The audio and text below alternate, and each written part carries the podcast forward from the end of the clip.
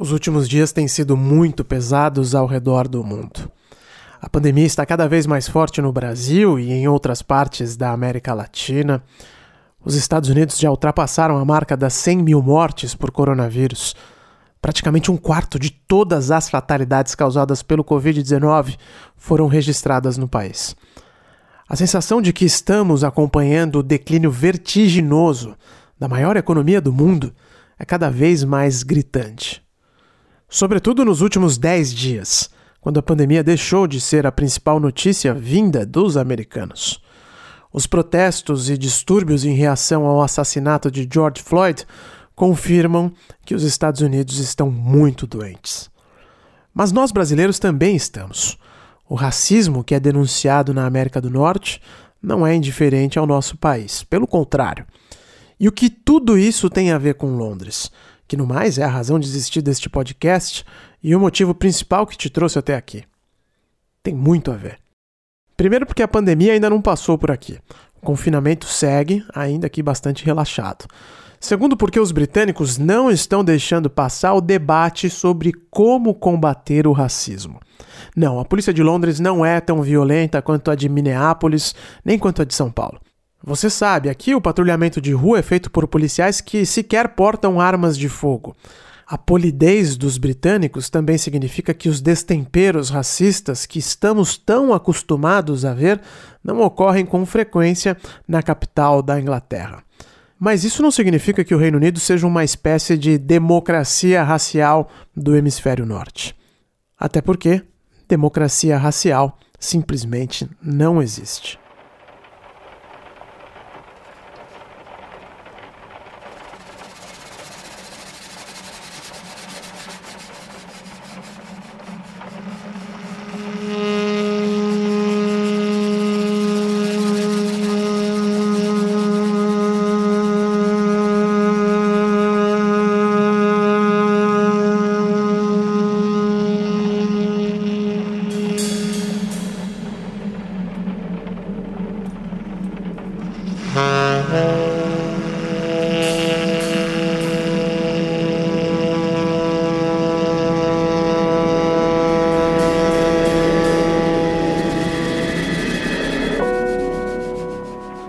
Eu sou Ulisses Neto e esse é o podcast Londres Real, um programa semanal gravado direto da capital britânica. O assunto deste episódio é: O Reino Unido não é inocente.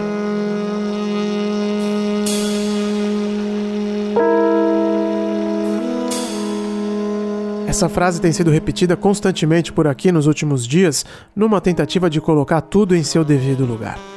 Londres já teve dois grandes protestos em reação à morte de George Floyd. O último deles, na quarta-feira passada, reuniu milhares de pessoas no Hyde Park. A maioria ali era formada por jovens, muitos negros, muitos imigrantes, muitos brancos também. Londres é uma cidade que cultiva a diversidade. Durante a concentração no parque mais famoso da cidade, uma voz de liderança chamou a atenção. O ator John Boyega, nascido aqui em Londres e uma das estrelas da franquia Star Wars, tomou o megafone para discursar. I want to thank every single one of you for coming out. This is very important. This is very vital. Black lives have always mattered. We have always been important. We have always meant something. Boyega usou a frase do movimento que vem ditando o tom até aqui ao redor do mundo. Vidas negras importam. A multidão foi se inflamando e o ator não se conteve. A rispidez das palavras refletia a sensação de que não dá mais para tolerar essa situação em nenhum lugar do planeta. I'm 28 years old, born and raised in London. And for time, every black person understands and realizes the first time you are reminded that you are black. You remember Every black person in here remembered when another person reminded you that you were black. So none of you out there. Ele disse: Eu não vou esperar mais. Nasci neste país, tenho 28 anos de idade, nascido e criado em Londres. E aqui ele entra num ponto muito sensível, sobretudo em um país onde o racismo não parece tão estrutural quanto o que conhecemos. cada pessoa negra aqui se lembra do dia, da primeira vez, quando uma outra pessoa te lembrou que você era negro. O que Boyega está dizendo é que, mesmo em uma capital tão desenvolvida intelectualmente, economicamente, quanto Londres, a cor da pele ainda é usada para dividir pessoas. E isso é muito frustrante, porque em Londres não é surpreendente ver casais interraciais. Ninguém se surpreende ao ver negras e negros liderando peças de teatro ou produções para a TV. Não é novidade nenhuma ter uma mulher preta apresentando o maior noticiário da televisão local, mas ainda assim o racismo está presente. E John Boyega foi às lágrimas ao expandir seu raciocínio. Se emocionou bastante mesmo. Down. I need you guys to understand. I need, I need you guys to understand. I need you to understand how, how painful this is. I need you to understand how painful it is. To be reminded every day that your race means nothing. And that isn't the case anymore. That is never the case anymore. We are going to try today. We are a physical representation of our support for George Floyd. Bang on them! Bang on them! Bang on them! We are a physical representation. Ele falou o seguinte: preciso que vocês entendam o quão doloroso é isso, o quanto dói ser lembrado diariamente que a sua raça não significa nada. Chega disso. Somos uma representação física do nosso apoio a George Floyd. E a multidão seguiu a caminhada até o Palácio de Westminster, onde fica a sede do Parlamento Britânico.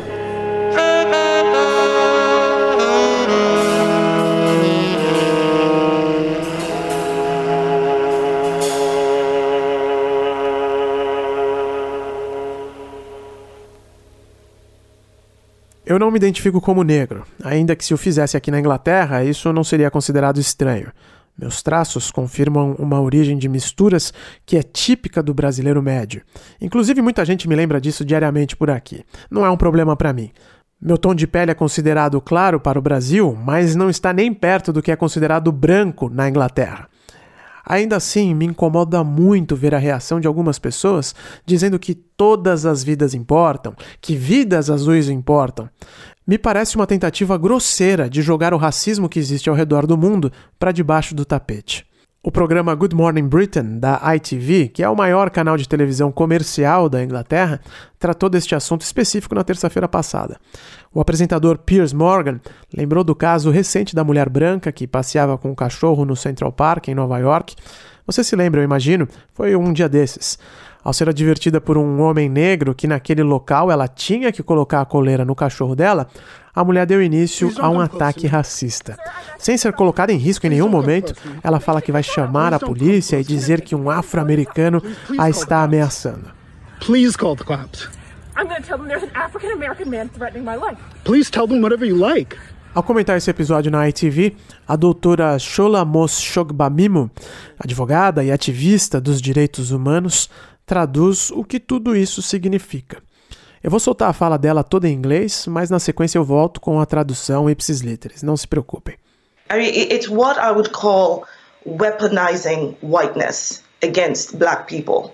And this is not new to us at all. Um, and I think the reason for this is because fundamentally people don't understand what racism is. The, the fact that it is a systemic power construct to deny an equal value of life and liberty to black people for the benefit of white people. And it means that white people get a privilege from that. That white privilege means that they are treated favorably in comparison to people of color.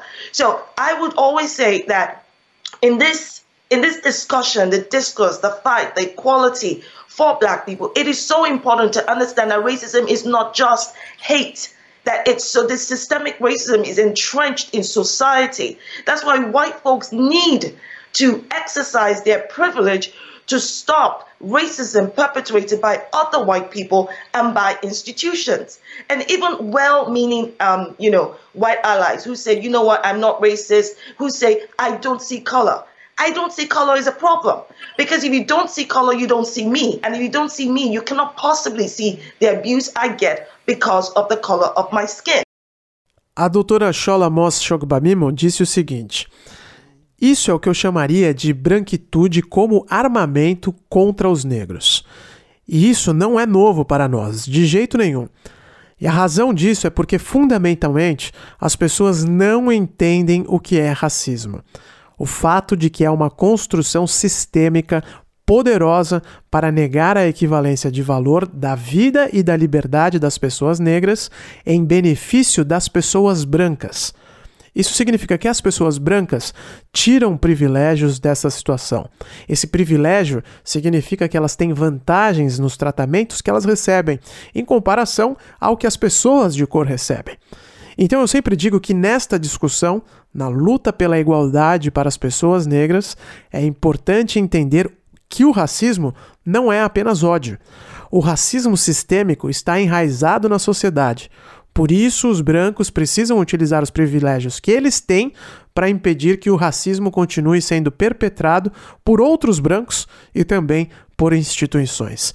E mesmo pessoas brancas bem intencionadas, que são nossas aliadas e dizem eu não sou racista, que dizem eu não vejo cor. Eu não vejo cor é um problema, porque se você não vê cor, você não está me vendo. E se você não me vê, você não tem como enxergar os abusos que eu sofro por conta da cor da minha pele.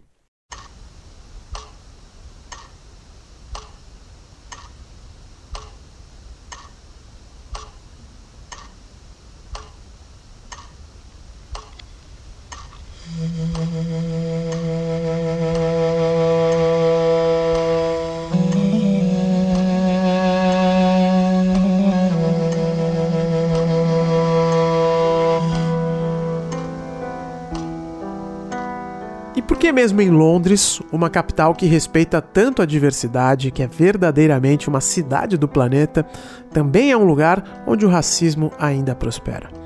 A resposta está no racismo sistêmico enraizado que a ativista acabou de citar. Como eu disse, dificilmente alguém vai utilizar uma ofensa racista por aqui. Mas quando a gente começa a olhar as estatísticas, os números que passam batidos todos os dias, a violência contra a população negra, mesmo nessa capital esplendorosa, neste país que tanto pressionou o Brasil para acabar com a escravidão, a situação começa a ficar bem evidente.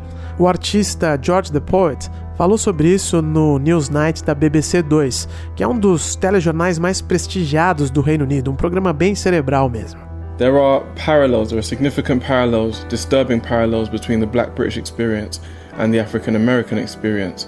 Uh, 40% of the poorest households in this country are uh, black, whereas only 4% of the country is black. Um, black and brown people account for half of all young people in jail right now, uh, in, in a period in which the uh, population of young offenders has fallen by over two thirds over the past 13 years, with um, the proportion of young offenders, black young offenders, doubling in that same period. Whereas their white counterparts have seen a roughly 70% fall in their numbers in uh, youth offender institutes. So it's very interesting that we have these parallels and very timely, very appropriate that we stand in solidarity. George the Poet disse o seguinte: existem paralelos significativos entre a experiência negra britânica e a experiência negra nos Estados Unidos. 40% das famílias mais pobres deste país são negras, sendo que somente 4% da população britânica é negra. Metade da população carcerária jovem é formada por pessoas negras e pardas. Isso durante um período em que a população de jovens condenados caiu dois terços nos últimos 13 anos, com a proporção de jovens negros condenados dobrando durante este mesmo período, enquanto a proporção de jovens brancos condenados caiu 70%. É muito interessante o fato de termos estes paralelos com os Estados Unidos e por isso é muito razoável que nos levantemos em solidariedade.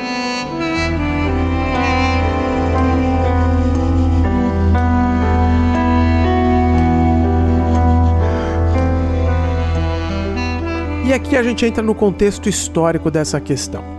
Passado colonialista do Império Britânico andou de mãos dadas com a escravidão. O país transportou negros roubados da África para os Estados Unidos, os trouxe para Londres e também para Bristol, ainda que em menor escala. subjugou etnias ao redor do globo sem a menor piedade. A escravidão foi abolida na Inglaterra em 1833, mais de 50 anos antes do Brasil. Acreditem ou não, mas o Tesouro Britânico desembolsou 20 milhões de libras, ou 40% do seu orçamento na época, para indenizar os donos de plantations no Caribe e em outras partes do império. Isso dá mais de 100 bilhões de reais em cifras de hoje, pagando indenizações para grandes proprietários de escravos, que em tese perderam capital, capital com aspas gigantescas aqui, é claro, por causa da abolição da escravatura. Seria até compreensível dentro de uma perspectiva histórica, considerando que até o século XIX a prática abominável era considerada aceitável. O que parece inconcebível é o fato de que o Tesouro Britânico continuou pagando essa dívida até 2015. Isso mesmo, a conta da abolição da escravatura no Reino Unido só deixou de ser paga cinco anos atrás. E o dinheiro não foi usado para compensar aqueles que passaram por atrocidades, não mas sim para fazer quem já era rico ficar um pouquinho mais rico ainda.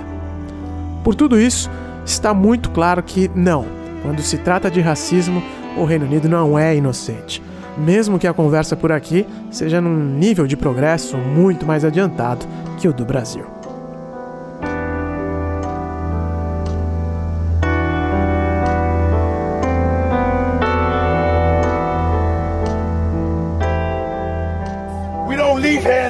You know. We don't leave here and stop.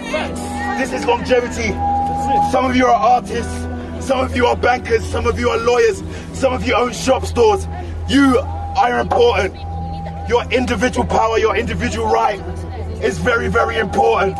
We can all join together to make this a better world. We can all join together to make this special. John Boyega terminou seu discurso no Hyde Park dizendo o seguinte: A gente não vai embora daqui e acabou o assunto. Isso é longevidade. Alguns de vocês são artistas, outros são advogados, outros são banqueiros, alguns são comerciantes. Vocês são importantes. Os seus direitos individuais são muito importantes. Todos podemos nos unir para construir um mundo melhor.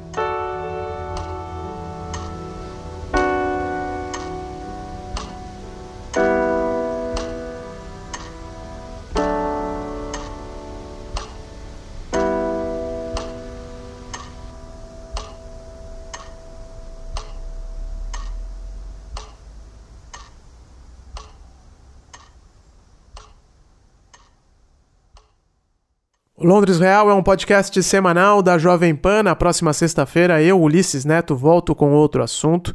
Se você quiser saber algo específico da vida aqui na ilha da dona Elizabeth Regina II, é só me mandar uma mensagem. No Twitter você me encontra no arroba Ulisses Neto e no Instagram no arroba Londres Real. Antes de encerrar, gostaria de deixar aqui um poema da lendária Maya Angelou chamado Ainda Assim Me Ergo. É um dos poemas mais famosos da artista americana e aqui ela declama seus versos em inglês, claro, de uma forma realmente muito impactante. Eu encontrei uma tradução em português feita pela Ana Calazans na internet e o link para o post dela, com outros quatro poemas traduzidos para o português também, está na bio do Londres Real lá no Instagram. Um abraço e até a semana que vem. You may write me down in history with your bitter, twisted lies. You may trod me in the very dirt, but still like dust, I'll rise. Does my sassiness upset you? Why are you beset with gloom? Just because I walk as if I have oil wells pumping in my living room. Just like moons and like suns with the certainty of tides just like hope springing high, still I rise. Did you want to see me broken, bowed head and lowered eyes, shoulders falling down like teardrops, weakened by my soulful cry? Does my sassiness upset you? Don't take it so hard just because I laugh, as if I have gold mines digging in my own backyard. You can shoot me with your words, you can cut me with your lies, You can kill me with your hatefulness, but just like life, all right. Does my sexiness offend you? Oh. Does it come as a surprise that I dance? As if I have diamonds at the meeting of my thighs. Of the huts of history's shame I rise. Up from a past rooted in pain I rise a black ocean leaping and wide, welling and swelling and bearing in the tide. Leaving behind nights of terror and fear, I rise into a daybreak miraculously clear. I rise, bringing the gifts that my ancestors gave. I am the hope and the dream of the slave, and so.